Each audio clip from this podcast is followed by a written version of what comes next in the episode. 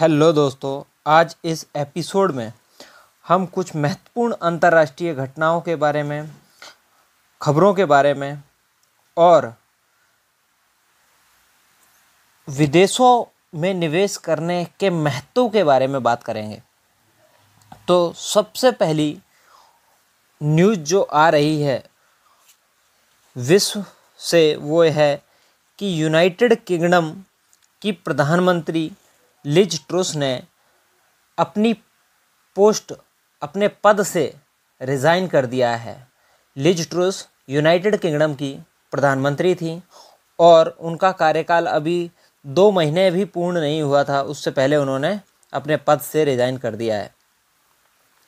तो इसके पीछे क्या कारण है, वो सब हम इस पॉडकास्ट में जानने की कोशिश करेंगे और एक अंदाज़ा लगाएँगे कि इन सब चीज़ों आपस में एक दूसरे से क्यों लिंक हैं और इनका क्या महत्व है? और ये हमें किस हद तक अपने इन्वेस्टिंग के करियर में मदद करेंगे? तो सबसे पहली बात है कि उन्होंने अपने पद से रिज़ाइन दिया। उसका वो ऑफिशियली कोई भी कारण बताएँ बट मेन कारण है कि वो as a prime minister United Kingdom की जो महँगाई बढ़ती जा रही है, इन्फ्लेशन बढ़ती जा रही है, ना तो उसको कंट्रोल कर पाई और ना ही वहाँ पे जो रिसेशन आ रहा है, उसको कंट्रोल कर पाए तो वहाँ पे रिसेशन क्यों आ रहा है, महँगाई क्यों बढ़ रही है तो उसका कहीं ना कहीं इनडायरेक्ट कारण है रसिया और यूक्रेन में चल रहा युद्ध। तो दरअसल रसिया और यूक्रेन में पिछले काफ़ी महीनों से लगातार युद्ध चल रहा है और जो कि अभी अपने बहुत नाजुक मोड़ पे है। अभी यूक्रेन ने रसिया का एक बहुत ही इम्पोर्टेंट और बहुत ही महत्वपूर्ण पुल मार गिराया था, जो जिसके की बाद रसिया के प्रधानमंत्री पुतिन काफ़ी नाराज़ हो गए और उन्होंने लगातार मिसाइलों से यूक्रेन के बहुत ही महत्वपूर्ण और बहुत ही बड़े शहरों पर, जैसे कि क्यू पर मिसाइलों से लगातार हमला किया। इस सभी चीज़ों को रोकने के लिए या फिर यूक्रेन और रसिया के युद्ध को बाधित करने के लिए काफ़ी समय पहले यूनाइटेड किंगडम ने बाकी अदर कंट्रीज़ के साथ मिलकर, जैसे कि अमेरिका और अदर यूके यूके कंट्रीज़ और अदर नाटो कंट्रीज़ के साथ मिलकर रसिया पे बहुत सारे रेगुलेशंस थोपे थे। उन पे बहुत सारे, उनको बहुत सारी चीज़ों से रिस्ट्रिक्ट किया था ताकि वो अंतर्राष्ट्रीय व्यापार ना कर सकें। इसके पलटवार के रूप में रसिया ने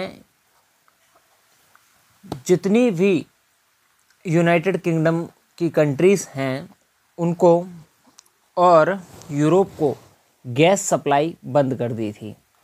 अब आप बोलोगे कि गैस सप्लाई बंद करने से क्या होगा? तो दरअसल, यू यूरोपियन जितनी भी कंट्रीज़ हैं, उन सबको एनर्जी के लिए जो गैस चाहिए, वो गैस काफ़ी हद तक रसिया ही सप्लाई करता था, जिसके कारण कि अभी वहाँ पे एनर्जी क्राइसिस आ चुका है। और रसिया और यूक्रेन बहुत सारा गेहूँ और खाद्यान्न उपलब्ध कराते थे यूरोपियन कंट्रीज़ को, जो कि अभी बाधित हो चुका है इस युद्ध के कारण, जिसके के कारण वहाँ पे फ़ूड क्राइसिस आ चुका है और इन्फ्लेशन काफ़ी बढ़ चुकी है और रिसेशन आ चुका है। उनका बॉन्ड मार्केट भी काफ़ी हद तक गिर चुका है। कोई भी यूनाइटेड किंगडम के बॉन्ड खरीदने में इंटरेस्टेड नहीं दिखा रहा है इन्वेस्टर और इन्वेस्टर यूके से अपना पैसा निकाल रहे हैं, क्योंकि यूके का बॉन्ड मार्केट भी गिर रहा है, स्टॉक मार्केट भी गिर रहा है, इन्फ्लेशन है, रिसेशन है। तो इस सबको लिज ट्रूस प्रधानमंत्री के पद पर होते हुए भी कंट्रोल नहीं कर पाई और उन्होंने अपने पद से त्यागपत्र दे दिया। अब बात आती है यूक्रेन और रसिया की। तो यूक्रेन और रसिया में काफ़ी भीषण युद्ध चल रहा है। ईरान काफ़ी महत्वपूर्ण हथियार रसिया को प्रोवाइड कर रहा है, जिसमें कि ड्रोन शामिल हैं। आत्मघाती ड्रोन है ये, जो कि यूक्रेन को काफ़ी नुकसान पहुँचा रहे हैं। और वहीं पर यूक्रेन को काफ़ी यूरोपियन कंट्रीज़ यूके और अमेरिका काफ़ी हथियार दे रहा है, जिससे कि वो अपनी रक्षा कर रहा है और रसिया से लड़ रहा है, झगड़ रहा है। और इस सबसे पूरी वर्ल्ड इकोनॉमीज़ को इम्पैक्ट हो रहा है। और भी विश्व के काफ़ी हिस्सों में लड़ाई झगड़े चालू हैं, जिनके के कारण वर्ल्ड इकोनॉमी खतरे में है। रिसेशन का खतरा मंडरा रहा है काफ़ी देशों में तो हालाँकि रिसेशन चल रहा है। अमेरिकन इकोनॉमी भी काफ़ी तरीके से रिसेशन में ही है। वहाँ के भी स्टॉक मार्केट्स लगातार गिर रहे हैं। अगर आप देखोगे, वहाँ की Nasdaq index Dow Jones index S and P five hundred index तो वो भी पिछले कुछ महीनों से नेगेटिव रिटर्न ही दे रहे हैं। और यूरोपियन कंट्रीज़ की तो काफ़ी बुरी हालत है, क्योंकि उनको रसिया से आने वाली एनर्जी नहीं मिल रही है गैस नहीं मिल रही है। फ़ूड क्राइसिस है, इन्फ्लेशन है, रिसेशन है तो बहुत बुरे हाल हैं। बट हमारा भारत देश, प्यारा भारत देश काफ़ी अच्छा परफॉर्म कर रहा है। यहाँ के मार्केट्स भी काफ़ी अच्छा परफॉर्म कर रहे हैं। काफ़ी अच्छा रिटर्न नहीं दे रहे, बट एटलीस्ट गिर रहे, नहीं रहे हैं, जैसा कि उनके मार्केट्स गिर रहे हैं। पर फिर भी हमें भविष्य में आने वाले यूके के जैसे खतरे को टालने के लिए हमें अपना पूरा पैसा किसी एक ही देश के मार्केट में या एसेट्स में इन्वेस्ट नहीं करना चाहिए। अपने पोर्टफोलियो का थोड़ा सा हिस्सा, चाहे वो एक, दो परसेंट ही क्यों ना हो, थोड़ा सा हिस्सा अदर कंट्रीज़ में भी इन्वेस्टमेंट करना चाहिए ओवरसीज़ इन्वेस्ट करना चाहिए ग्लोबल इन्वेस्टिंग करनी चाहिए। तो उससे फ़ायदा ये होता है कि जब हमारी होम कंट्री में कोई क्राइसिस होता है, जिसकी की वजह से हमारा पोर्टफोलियो नेगेटिव में जा रहा होता है तो हो सकता है कि हमें ऐसा ज़रूरी नहीं है बट प्रोबेबिलिटी काफ़ी हाई होती है कि जब हमारी कंट्री में रिसेशन या कुछ क्राइसिस है तो दूसरी कंट्री में ना हो। हालाँकि ऐसा भी हो सकता है कि पूरे वर्ल्ड इकोनॉमी एक साथ गिर जाए, जैसा कि कोरोना के टाइम पे हुआ। बट नॉर्मल सिचुएशन अगर कुछ होगी, जैसे कि कोई फाइनेंशियल क्राइसिस हो गया तो उस समय पे किसी एक कंट्री में ही क्राइसिस होता है और उसका इम्पैक्ट अदर कंट्रीज़ पर काफ़ी कम पड़ता है।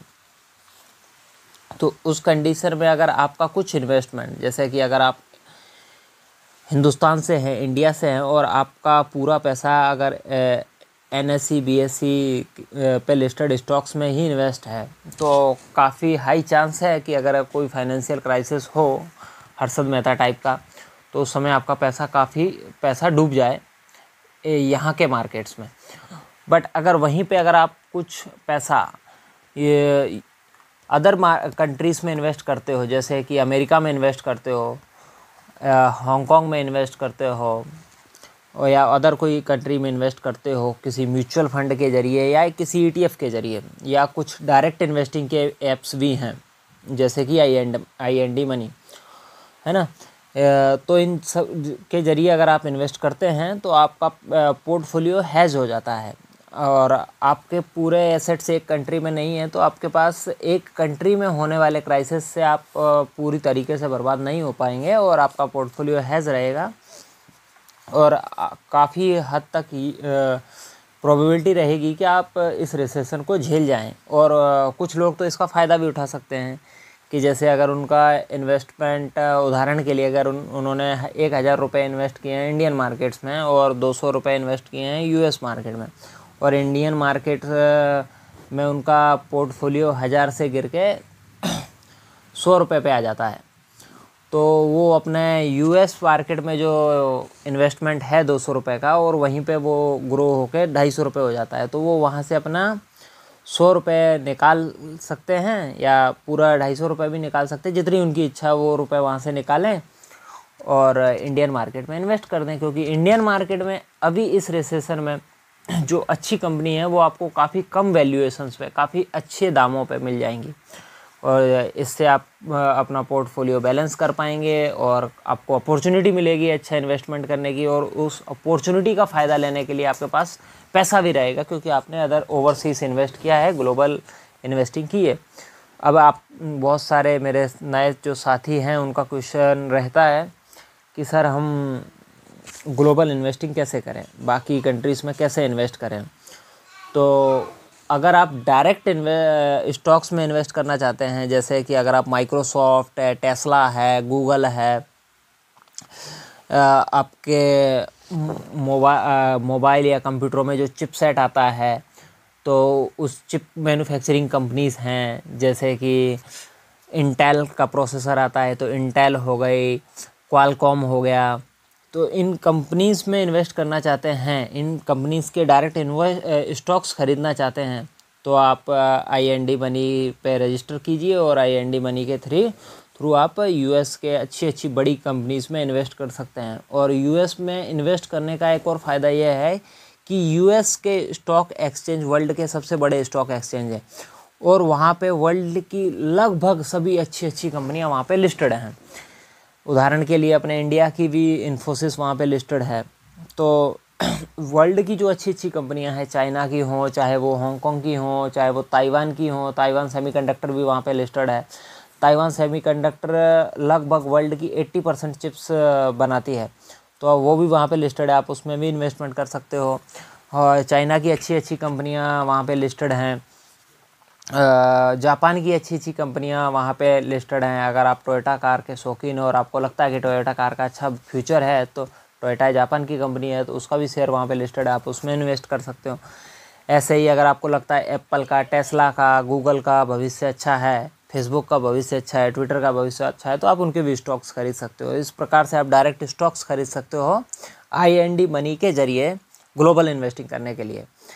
अगर आप डायरेक्ट शेयर नहीं कर सक ख़रीदना चाहते हैं तो आप म्यूचुअल फंड जैसे वहाँ पे उनके इंडेक्सेस हैं, जैसे अपने इंडिया में इंडेक्सेस हैं तो उनके ई e अवेलेबल हैं, ऐसे वहाँ के इंडेक्सेस के ई e अवेलेबल हैं तो आप उन ई e में इन्वेस्ट कर सकते हैं। वहाँ पे S and P five hundred का नेस्डेक का डाउजोन्स के अच्छे अच्छे ई अवेलेबल हैं, जैसे कि उदाहरण के लिए ट्रिपल क्यू करके वहाँ पे एक ई e है, वो उसमें आप इन्वेस्ट कर सकते हो। तो इस प्रकार आप वहाँ पे इन्वेस्ट कर सकते हो। अमेरिका में इन्वेस्ट करने का यूएस में इन्वेस्ट करने का एक और भी बहुत अच्छा फ़ायदा ये है कि वहाँ पे आपको पूरा एक शेयर नहीं ख़रीदना पड़ता है। जैसे कि अभी हमें, अगर हम इंडिया में इन्वेस्ट करते हैं तो इंडिया में इन्वेस्टिंग के लिए अगर आपको कोई शेयर की कीमत पाँच सौ रुपये है तो आपको पूरे पाँच सौ रुपये का ही एक शेयर खरीदना रहेगा। ऐसा नहीं है कि आप आधा शेयर खरीद लो, ढाई सौ रुपये का। और इंडिया में कुछ शेयर ऐसे हैं जो काफ़ी महँगे हैं, जिनको कि आप खरीद ही नहीं पाते हैं। मतलब जनरल एक आम इंसान नहीं आम इंसान नहीं खरीद पाता है। उदाहरण के लिए एमआरएफ का स्टॉक है पेज इंडस्ट्रीज़ का स्टॉक है तो ये काफ़ी महँगे स्टॉक्स हैं। पचास पचास हज़ार, दस दस, बीस बीस हज़ार रुपए के स्टॉक्स हैं तो आप इतना इन्वेस्टमेंट नहीं करते हो एक साथ, और आप पर उस कंपनी में कुछ हिस्सा लेना चाहते हो, लेकिन आपको मिनिमम अस्सी हज़ार रुपये देना पड़ेगा अगर आप एमआरएफ का शेयर ख़रीदते हो। ये सिर्फ़ मैं उदाहरण दे रहा हूँ एमआरएफ की प्राइस वेरी कर सकती है स्टॉक मार्केट में डेली वॉलेटिलिटी के कारण प्राइसेस वेरी होते हैं। तो बट आप यूएस में अगर कोई स्टॉक्स सौ डॉलर का है तो आपको ज़रूरी नहीं है कि सौ डॉलर है। आप वहाँ पे फ्रैक्शनल इन्वेस्टिंग कर सकते हो। उस एक शेयर का भी छोटा सा हिस्सा खरीद सकते हो। आप अगर कोई शेयर वहाँ पे सौ रुपये का है तो आप एक डॉलर का भी उसमें इन्वेस्टमेंट कर सकते हो, दो डॉलर का भी इन्वेस्टमेंट कर सकते हो। आप आई मनी के थ्रू मिनिमम एक डॉलर का भी कोई शेयर खरीद सकते हो।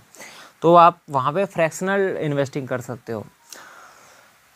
दूसरा ऑप्शन है ग्लोबल इन्वेस्टिंग का, कि अगर आप चाह नहीं चाहते कि आई एन डी मनी के थ्रू अकाउंट खोल के इन्वेस्ट करना तो आप क्या कर सकते हो कि कुछ ई e में भी इन्वेस्ट कर सकते हो, जो वो ई e दरअसल ग्लोबल इन्वेस्टिंग करते हैं मतलब ग्लोबल मार्केट्स में इन्वेस्ट करते हैं। उदाहरण के लिए यूएस की एक बहुत ही फ़ेमस इंडेक्स है नेस्डेक हंड्रेड और उसमें मैक्सिमम टेक्नोलॉजी बेस्ड कंपनीज़ हैं।